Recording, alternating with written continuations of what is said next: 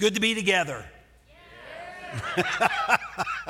You're more awake than the first group. Okay, let's, uh, let's pray before we dive in. Father God, thank you that we can meet and we can look at your word and we can sing your praises and we can ascribe honor and glory to you. Thank you for being here in our midst. Would you guide us, uh, teach us this morning? We ask, we pray in Jesus' name. Amen.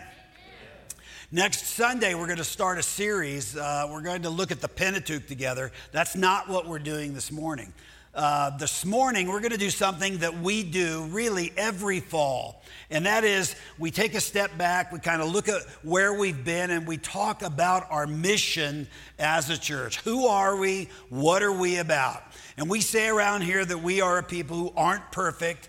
We don't want to pretend to be uh, perfect uh, uh, ever at any time. That is who we are. We're not perfect. We definitely, definitely embrace the truth about us. We are a people who badly need fixing. You know the person next to you does.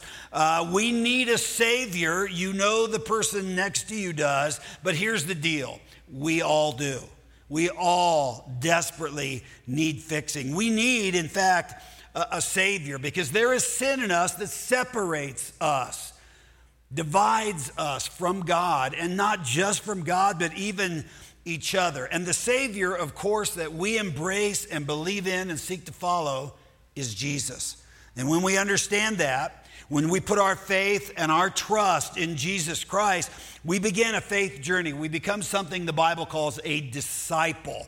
It's a journey of discipleship.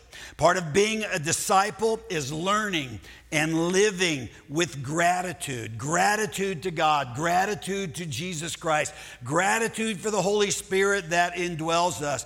Remembering all the things that Jesus accomplished all the things that Jesus did and all the things that Jesus continues to do for us. It's out of gratitude that we respond back to God. And we believe that a way that we talk about it is we respond back to Him by reaching up and reaching in and reaching out. These are patterns, these are practices that we see in the life of every serious Jesus follower. Let me repeat that. These are practices that we see in the life of every serious Jesus follower. These are not things the church just made up for people to do to keep them busy. These are things that we see Jesus himself doing. These are patterns. These are practices that we see in his life. So, if we follow Jesus, they become our practices too. That's the point. Over and over and over in the gospel accounts of Jesus' life, we observe Jesus reaching up. We observe Jesus reaching in. We observe Jesus reaching out and teaching his disciples to come alongside and do exactly the same thing with him. Sabbath after Sabbath, we see that Jesus went to church or more specifically, before his ascension to synagogue. That's where he went. In Mark chapter 1, verse 21, we read this And they went into Capernaum, and immediately on the Sabbath, he entered the synagogue and was teaching. In Mark chapter 3, a little later, we read this. Again, he entered the synagogue, and a man was there with a withered hand, and they watched Jesus. They, meaning the religious authorities, watched Jesus to see whether he would heal him on the Sabbath so that they might accuse him. They wanted to accuse him of breaking the law, their interpretation of the law. In Mark chapter 6, again, a little later, we read this And on the Sabbath, he, Jesus, began to teach in the synagogue, and many who heard him were astonished, saying, Where did this man get these things? What is the wisdom given to him? How are such mighty works done by his hands? Now, in Luke chapter 4, we have a statement made. It's the same instance that we just read about in Mark chapter 6. But in Luke chapter 4, the language is pretty interesting. This is the language. And as was his custom, he went to the synagogue on the Sabbath day and he stood up to read. Here's the deal again and again and again, for Jesus, it was Sabbath and synagogue. Sabbath, and synagogue. Because in the synagogue, God's people gathered to worship his heavenly Father. God's people gathered to read and study Scripture. God's people gathered to pray, to talk to the Heavenly Father. They gathered to re- rehearse the truths about who God is and what He has done and how they could trust in Him moving into the future. This was Jesus' custom, says Luke. So, question What is your custom? Now, you're all sitting here this morning, so I'm kind of like preaching to the choir maybe a little bit. But, you know, I'm also preaching to a camera where more than you, but people more than you are, are tuning in. But here's my question What is your custom? What is your practice? What is your pattern in the course of a typical week? For many of us, it has historically been weekly gathering on what we call the Lord's Day, what the New Testament calls the Lord's Day, which in the New Testament becomes, of course, the first day of the week. It's not the same day as the Jewish Sabbath, which was on Saturday, but it's the day of Jesus' resurrection. It's the first day of the week, the Lord's Day. And we gather just like they did. We do similar things. We gather to worship God, to study His Word, to offer prayers, to confess our sins, to hear the gospel, to give, to serve, to partake of the sacraments. And we do this because, first and foremost, biggest reason, Jesus did it. That's why. Secondly, we've learned, many of us, that we just, we need this. We really need this. Uh, a third reason is gratitude, which wells up in us has taught us that, that you know, that it's demanded. Our, our, worship is demanded of us out of gratitude. Um, we do this because of what Jesus has done for us. Now, we, we talk uh, about around here, and in particular in a class called uh, Starting Point, we, we talk about the fact that we need to be reminded regularly of this message, the gospel message. The gospel is the truth about me, that I'm broken, that I'm sinful, that I'm not who I'm meant to be. The gospel is the truth about God, that He's righteous, that He's perfect, that He's gracious, that He's good, that He's holy. The gospel is the truth about the world, that it's fallen. Things are not at all the way they're supposed to be. We know this as Christians. Things are broken, but we also talk about the truth of Jesus, His life, His death, His resurrection, and we're waiting on His return. And I need a weekly, consistent rhythm of hearing about and rehearsing these truths. It's exactly what the writer of Hebrews says when he says, Let us hold fast the confession of our hope. Well, the confession of our hope is Jesus. It's the gospel. It's all this stuff that I'm talking about. Let us hold fast the confession of our hope without wavering. For he who promised Promised these things, promised eternal life, promised restoration, promised redemption. For he who promised is faithful. It's going to happen. And he says, let us consider how to stir up one another. That's an interesting word in the Greek, uh. It means to incite, it actually means to provoke, to initiate, to instigate. Usually it's referring to anger. It's like uh, if I was to paraphrase this word in English, I'd do it with this phrase. I'd say it's to rile someone up, rile them up. And uh, in this case, because there's a context, it's not talking about riling people up to get them angry. Paroxysmos is actually saying rile people up to love and to good works. Somehow getting them motivated. And one of the ways we do that, he goes on to say, so rile them up, paroxysmos, to love and good works, not neglecting to meet together as the habit of some. So this is interesting. Right from the very first days, the earliest days of the church, it had become the habit of some to just neglect meeting together, gathering together, worshiping God, doing all the things that we've been talking about thus far. So we're supposed to rile each other up to love and to good works, not neglecting to meet together, as is the habit of some, but encouraging one another. And all the more as you see the day drawing near. It's what we do here. We rile each other up. We encourage each other to love and to good works. The best works, the good works, are loving God and loving your neighbor, of course. So we meet because that helps us hold fast the confession of our hope, which is Jesus. That helps us stir one another up to love and good deeds. Now, we also meet to kind of round out this picture. We also meet to worship simply because God is worthy of our worship. The psalmist in Psalm 96 says this, challenges us, actually commands us. Ascribe to the Lord, O families of the peoples. Ascribe to the Lord glory and strength. Ascribe to the Lord the glory due his name. Bring an offering. That's how you worshiped in the Old Testament. Bring an offering and come into his courts. Worship the Lord in the splendor of holiness. Tremble before him, all the earth. And here's the deal, friends we were made. Christians believe that human beings were sewn together in such a way to ascribe to the Lord the glory due his name. In fact, we have kind of a reflective glory in us of his great glory. Imagine. That's part of what it means to be made in his image. And you could actually rightly say, I think that is the purpose of a human being. If you're talking big picture, it's to glorify him. And because of that, understand, uh, our lives, every aspect of our lives can give him glory. When we trust Him and obey Him and love Him and do good works and speak truth to one another in love, it doesn't matter really the circumstance, but when we do those things and we trust in God and we love God, we are honoring Him. We are giving Him glory. And one of the purposes of reaching up, doing what we're doing this morning, gathering together in worship, is to remember these things. To be reminded of the things that matter, maybe even matter the most, that our lives matter and our lives have purpose because of our connection to Him, our ability to reflect His glory back to Him. Now, God is worthy of our worship.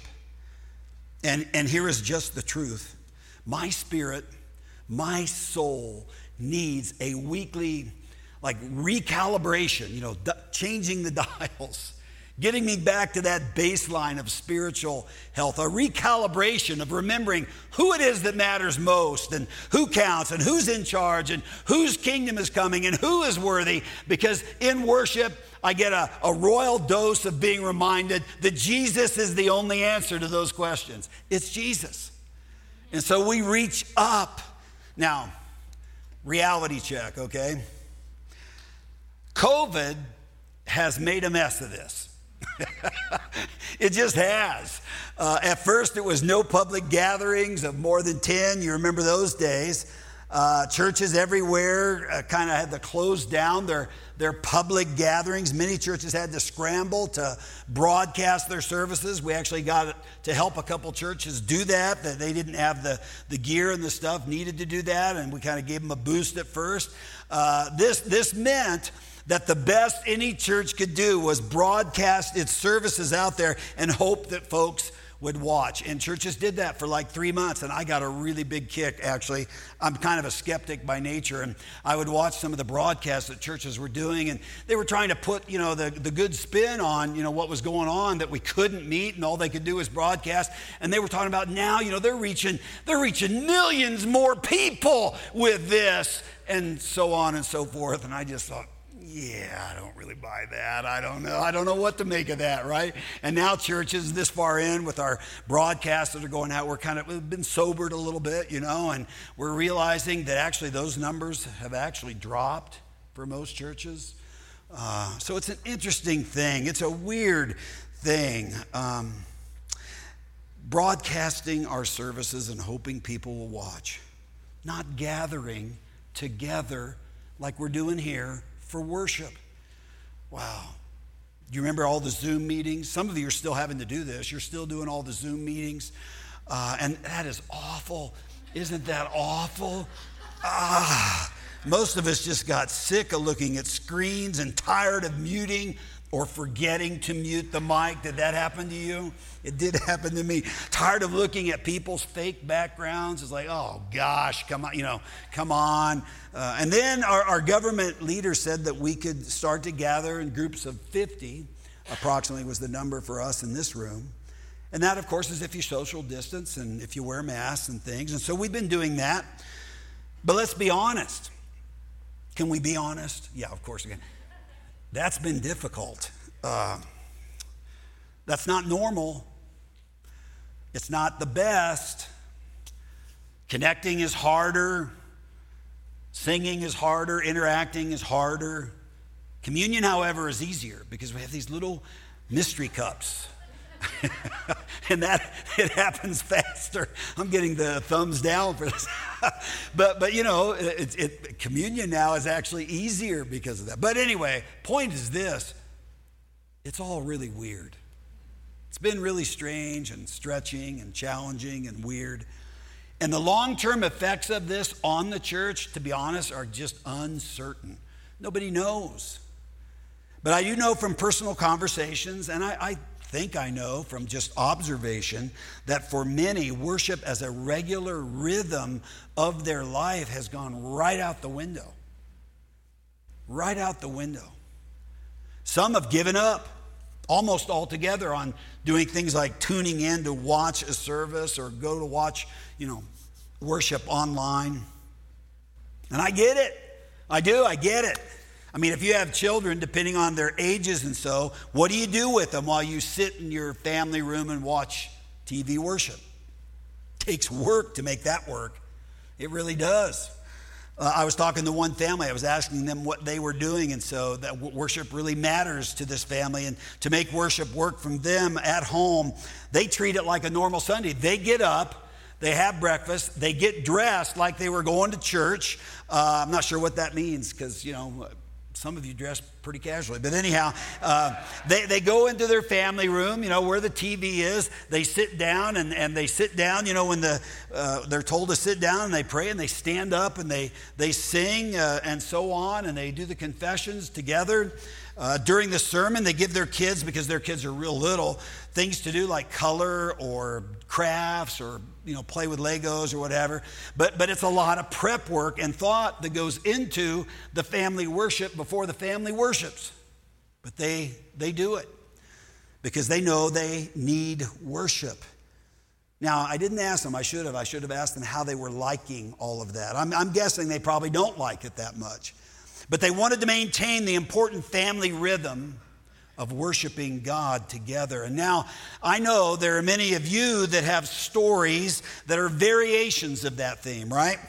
Um, I know too, everyone could tell stories, some of them funny, maybe some of them tragic, about how your attempts did or did not work trying to worship from home.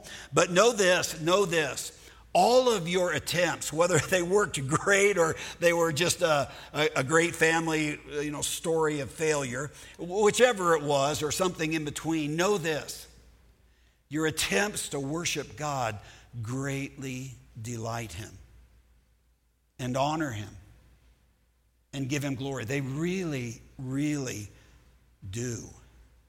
Um, now, I, I, know too that for many individuals and families in this season, man, COVID has meant an almost complete disconnect from practicing any rhythm of weekly worship. And hear me on this. I mean this. That is not good. Not good.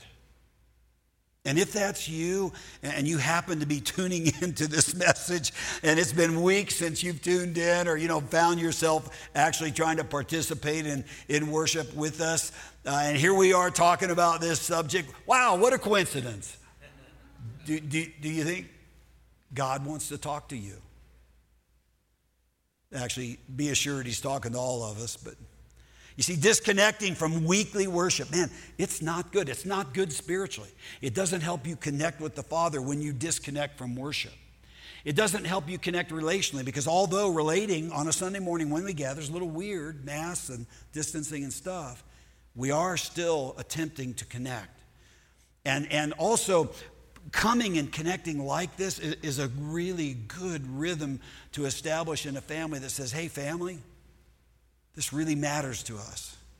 I would also say it's not only not good spiritually not to gather and worship, it's not good relationally for connecting with God's people. The truth is, we need each other even to do worship. And when we don't gather, we pay a price. Now, you know, if I'm describing you, I, am really, I'm not here to dump guilt on you. The challenges of living in the land of COVID have been and are real. There are real challenges to this. We all know this, we all feel this. What I'd rather do than, than you know, dump guilt at you or something is offer some possible solutions for this. Some of you have told me that you would love to come back, but you don't feel that you can because there's nothing age appropriate for your kids. Uh, and we get that. Totally. We get that.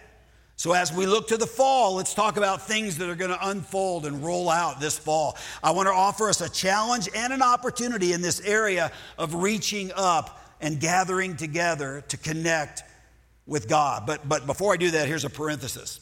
In this time that we're in, this season that we're in, let me just challenge you personally to really, really commit, if you haven't, commit to things like just reading the Bible on a daily basis,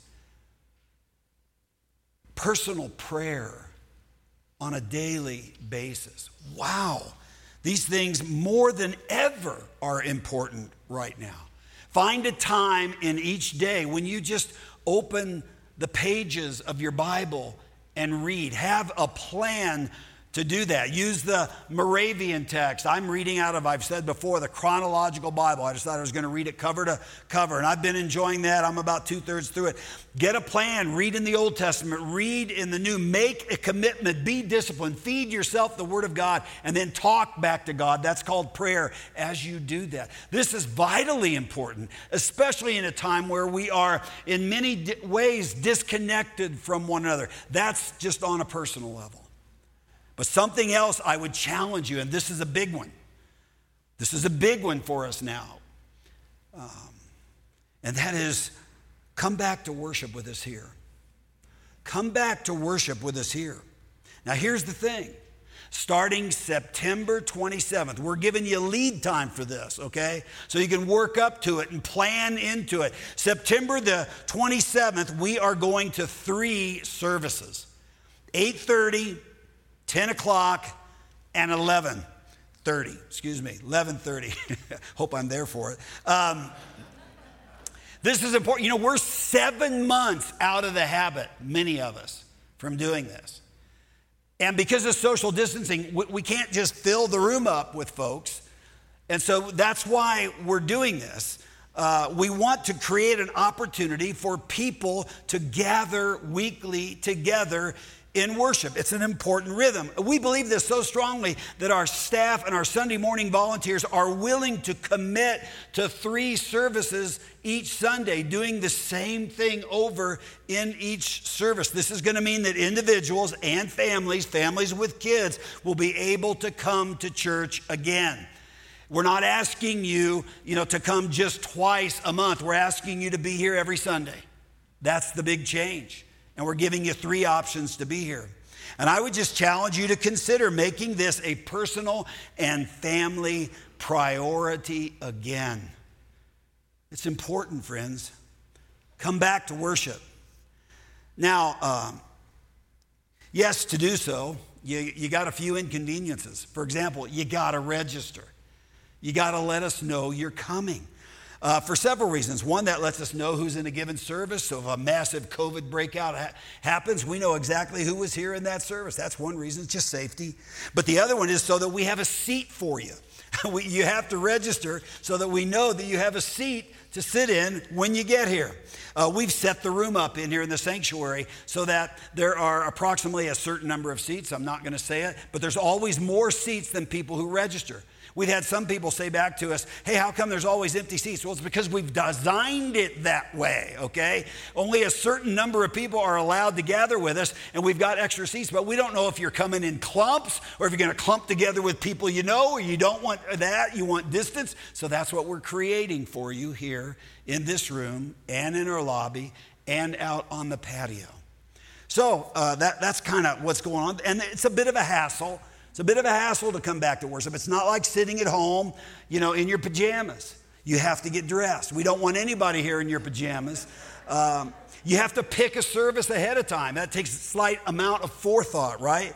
And you have to commit to coming because if you sign up and you don't come, you're going to hell. No, I'm kidding. No, I'm kidding. We're going to delete that from the video because that could get me defrocked. But you get the idea. I mean, don't sign up and then don't come unless you're providentially hindered. If you sign up, be here, join us. You know, it's the point is there is a bit of a hassle to this coming back to church. There is. But so what? There's a hassle to everything right now. If you want to go to Home Depot, if you want to go to Safeway or King Supers, you got to wear a mask. You want to go into a business, a public business, you got to wear a mask. So just do it. You'll do it for those things. Will you not do it for worship? I believe it's time we reconnect.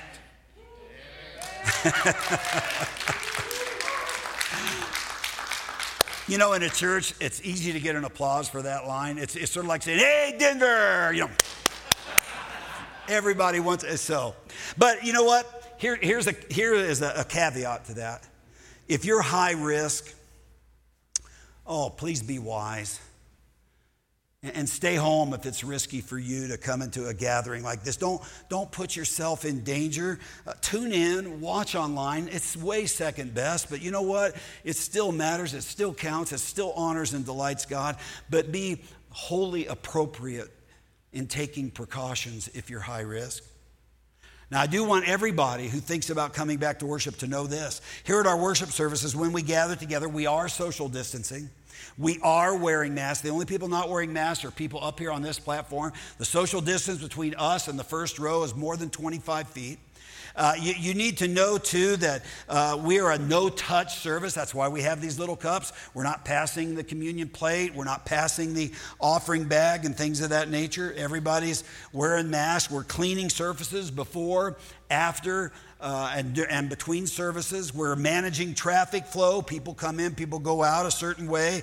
In fact, I keep forgetting, but at the end of the service, I'm supposed to say, stay in your seats, and the ushers are going to dismiss you. Kind of like one of those formal weddings kind of a thing. And we're just going to do that to help traffic flow. Here's the thing we are doing all the things that we can to the very best of our ability to ensure that this is a safe environment. We've got uh, new units in our air conditioners, which actually move the air constantly, bringing fresh air into the facility. We've got air cleaning boxes. That's what these black boxes are up here.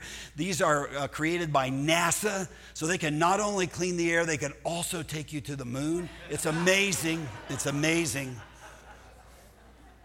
We're doing these things just to be as safe as we can be, friends, because we need to. And I, think, though, we need to rekindle the habit of gathering to worship our great God. So, what if it's harder? I don't care. I hope you don't either. So, what if it means wearing masks or social distancing? So, what? Let's do it anyway. Let's hold fast the confession of our hope without wavering, and let us do that by not neglecting to meet together as is the habit of some. Friends, if you are in the habit of not meeting together, if that's become your habit, man, that's a habit you need to break. Really. That habit's not good for you. You need worship, and I need worship, and we need to worship together. And I believe God will be delighted with our collective efforts to worship Him, even though they're harder. Now, to help families, a couple of other important announcements for families, uh, for, for families with kids. Nursery and preschool will reopen next Sunday. Nursery and preschool, okay? That's opening next Sunday. And uh, we're planning also to launch a modified elementary children's ministry. And that will happen, here's the heads up on this September 27. Okay? September 27. That's giving you some lead time to plan on how to get back. That's going to be five year olds and up. And uh, we are going to have that children's ministry at the 10 o'clock service for starters. If we need to add it to another service, we'll make every attempt to do exactly that. But you need to know, families, if you've got kids and you want them in the children's ministry and you want to come to worship, come to the 10 o'clock. That means, for those of you that don't have kids, don't want kids, don't want to be around kids, don't come to the 10 o'clock service. Uh, come to one of the other three services, okay? Uh, and we'll be sending out more information about all those things. So, anyway, now shift gears with me. Uh, let's talk for a moment about reaching in. You know, reaching in for us here at Deer Creek Church is all about small groups. It's all about small groups. We believe that real life change happens uh, best in the context of deep and meaningful or growing friendships, relationships which is why we encourage everyone at Deer Creek Church to get into a small group. It's going to be hard for you to grow and be spiritually healthy the way you should be if you choose not to participate in a small group. In the Bible, we observe that early Christians from the very first day worshiped in the temple slash church, that's what it would be like, and they met in their homes together. Acts chapter 2 says, Every day they continued to meet together in the temple courts they broke bread in their homes and ate together with glad and sincere hearts, praising God and enjoying the favor of all the people. And the Lord added to their number daily those who were being saved. There's a lot going on there in that paragraph. As we continue to read in the book of Acts, we find that when they met together in homes, they did things like read and study scripture. They did things like praying, praying to God about needs that members in their home group had. They ate together. They actually took communion together often. They encouraged one another. And that, friends, has been happening since day one of the existence of the New Testament church. Why? Well, again, biggest reason is Jesus did it.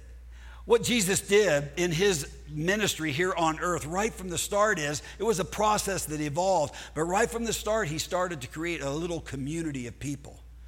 Early on, it was Peter, James, and John, but then he added Matthew, a tax collector, to it. Then he went out and got Simon the Zealot and added Simon. And it was one after another until he had a dozen of them, and I guess he decided that's enough.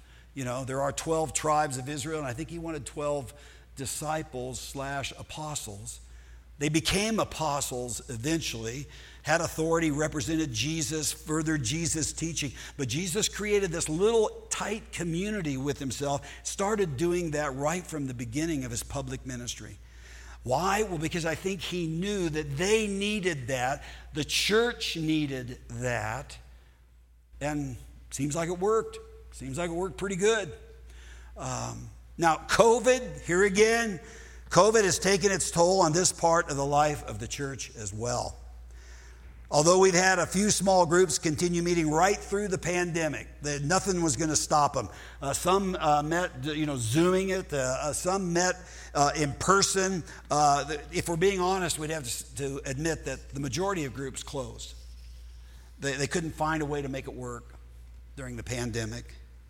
And we'd be lying if we didn't acknowledge that the relational toll that that takes on the church, huge. It is huge. Understand, small groups connect us. Small groups help us shepherd each other. Small groups help us grow spiritually. Uh, small groups in our church serve as a safety net in case of emergencies, in case of sickness, in case of crisis. And when small groups stop meeting, all kinds of things like that immediately begin to suffer. And people start to feel isolated, and for good reason, because they are basically what happens is we start to disconnect. And so, friends, I'd say again, it's time that we fire up small groups. It's time. And so, small group registration for us here at Deer Creek starts next Sunday, August 30th. And you've got a, a period of weeks there to sign up for small groups, which begin on September 20th. Uh, that'll be a big launch date for us. We have over 40 small groups for you to choose from for the fall term which goes from September through November. There's groups for men, there's groups for women, there's groups for couples, there's groups for youth, there's groups for people with questions about Christianity, Christianity Explore. There's groups for people wanting to better manage and handle their finances. There's a mental health group called Overcome. It's a great group. There's a MOPS group for moms of young kids. Uh, there's a young adults groups. There's activity groups. There's groups for retired people. Now, some of these groups are going to meet in person. I guess they're going to decide if they're wearing masks or not wearing masks. Some groups are going to meet online still, depending on the needs of group members. So, again, unless meeting in a small group puts you at high risk, if that's the case, then don't do it. Be smart, be safe, be wise. But if you can, my challenge to you is join in to reaching in. You need it. But just as importantly, other people need you. That's important. Reaching in. Now, last thing, reaching out. Can I get an amen right there? I feel like I feel like I wasted a whole section of the sermon because I, I preached that and there was nothing. So anyhow, okay. So the last thing, last thing is reaching out. Now, this too is something. Where, where do we get this idea? Well, obviously, we got it from Jesus. Very obviously, Jesus even said, "I came not to be served, but to serve, and to give my life a ransom for many." Meaning you, me. And Jesus, in his earthly ministry, he taught, he healed, he fed, he did all kinds of things. Uh, he was always in the process of, of, serving. But you know what? When he did it, here's what's interesting to me he was always gathering the disciples with him into this business of serving. Uh, when he fed the 5,000, for example, which we read about in Matthew 14 and Mark 6 and Luke 9 and John 6, when he, did, when he fed the 5,000, uh, you know, read the account and then ask yourself, who finds the fish? Who hands out the fish? Who has the people sit down in groups? Who distributes it? Who picks it all up? The, the leftovers. Well, it was the disciples. Jesus had the disciples doing this, you see. Uh, another thing uh, in Luke chapter 6, very interesting passage. Uh, Jesus has been up connecting with his heavenly Father all night long, talking, uh, worshiping the heavenly Father. And then he comes down, and it's a really a defining moment. He chooses 12 of the apostles, 12 of the disciples, and he makes them that inner group. You're, you're my guys, he says. These are the apostles. And uh, he uh, then has them come along with him as he goes further down the mountain, and there's a bunch of crowds gathered there. And he begins to teach those crowds, but we also read that he begins to heal them. And who's right there with him? Well, the, these disciples, these apostles to be, the 12 disciples. The point is, Jesus demonstrated how to serve and called his disciples to use their spiritual gifts just, just as he had been using his. And that's what we see in the book of Acts. This just keeps gaining momentum. Peter, John, Paul, Barnabas using spiritual gifts. The Bible says that the Holy Spirit gives all of us spiritual gifts for the purpose of serving each other, for the purpose of serving the community, the neighbors that are around us. So we have gifts of leading or teaching or wisdom or mercy or administration or helps and, and so on, all different kinds of gifts. And these gifts a disciple uses to serve, to serve in the church and to serve out there. Now, man, during COVID and stay at home, lockdown kinds of things, you had to have your antenna up and your eyes and ears open to find ways to serve, perhaps. One of the things we started here, many of you know, some of you participated in it, was the distribution ministry. You know, we had people there using gifts of help and administration and mercy. Uh, people would uh, drive up in their cars, and we were dispensing all kinds of things. We had, we had a total over the weeks that we did this of 308 cars. We guesstimated about 1,500 people represented. Uh, we gave away $18,000 of food and supplies that, frankly, all of you gave for that. And uh, all of this was done through volunteers at the church running this, organizing this. They'd go out to the cars, people would fill out what it was they wanted. They would also ask the people, Is there anything we can pray for you about? And almost all the time, people are like, Yeah, yeah, I do have some stuff I could use prayer on. And prayer would happen right there. And it was really cool. It's really a cool way to serve. But uh, even here, when we're talking about reaching out, truth be told, COVID has had an impact and not necessarily a good one. You know, right now on Sunday mornings with the with the coffee bar closed, with formal hospitality ministry, did you notice when you came in we didn't hand you a bulletin? We didn't give you a hug. We can give you a kiss on the cheek and things. Not that we ever did that, but you know, I mean, that stuff's not happening for obvious reasons. It's, it, it can't happen. It's not healthy. It's not good. But what that means is that dozens and dozens of volunteers that would normally be, you know, at work serving on a Sunday morning, they're not. The children's ministry hasn't been meeting, you know, another part of that. Um, and so opportunities to serve both here and in our community have frankly greatly diminished. So what do we do? Here's the solution I want everybody to come over to my house. My house needs to be painted. Uh, lawn needs to be mowed. no, I'm kidding. No, no, I got we, we got something better than that. Uh, this is pretty cool. Coming up again in September, so it's a few weeks away. It's actually Saturday, September 26th. We have a, a community playground build that's going to happen. Now, we've done this before where we built some playgrounds, but this one's different.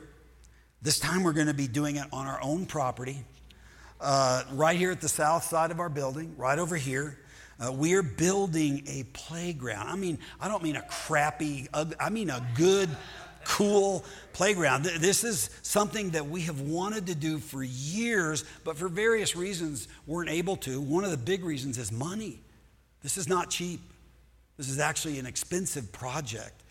Uh, well, somebody in our church heard that this was a project on our wish list, something that we thought would be really helpful to our children's ministry, to MOPS ministry, to small groups that want to meet out here. And so, what we're going to be building, there's going to be a patio out here that small groups can use, and attach right to it as a big old playground area. And again, th- this wouldn't be happening were not for the graciousness of a family in this church that just said, We're going to make that happen. How cool is that? How cool is that? Yeah.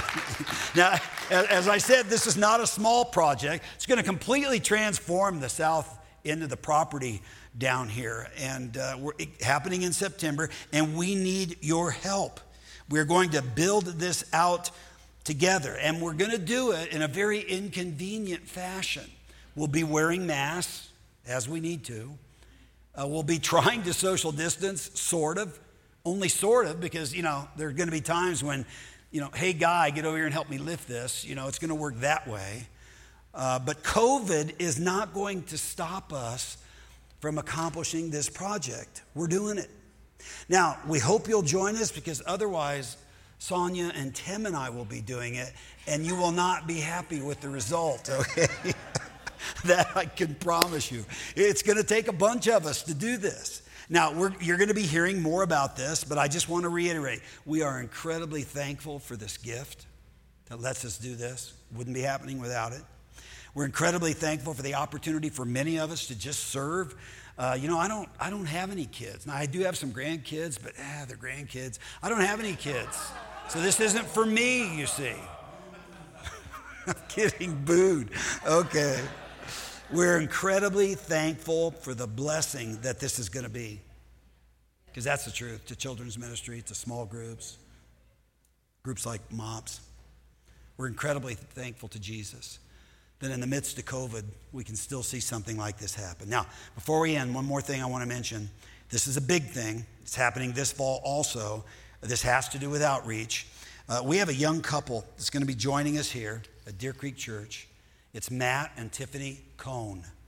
Uh, they're new church planting residents. Uh, Matt is, uh, they, will uh, actually, Matt and Tiffany will be out here in a couple weeks. And uh, Matt will be getting ordained. One of the first things he's got to do. Tiffany it works for Cru Ministries. They both have worked for Cru in the past. And uh, you'll have an opportunity over the months, over the years, to get to know them. For two years, they'll be right here among us, laboring among us. The third year, they start really looking out and deciding where God wants them to place a church. Now, I'm going to give you another little piece of information that, frankly, nobody knows. And that is this we just had another couple here last week or was it two weeks ago? That all blurs into the, but they were just here. We were interviewing them for them to come out and plant a church one year from now. So we've got Matt and Tiffany coming and a couple right after them following on the following year. And th- this is so cool, friends. I want you to understand this is who we are at Deer Creek Church. We want to make disciples, right?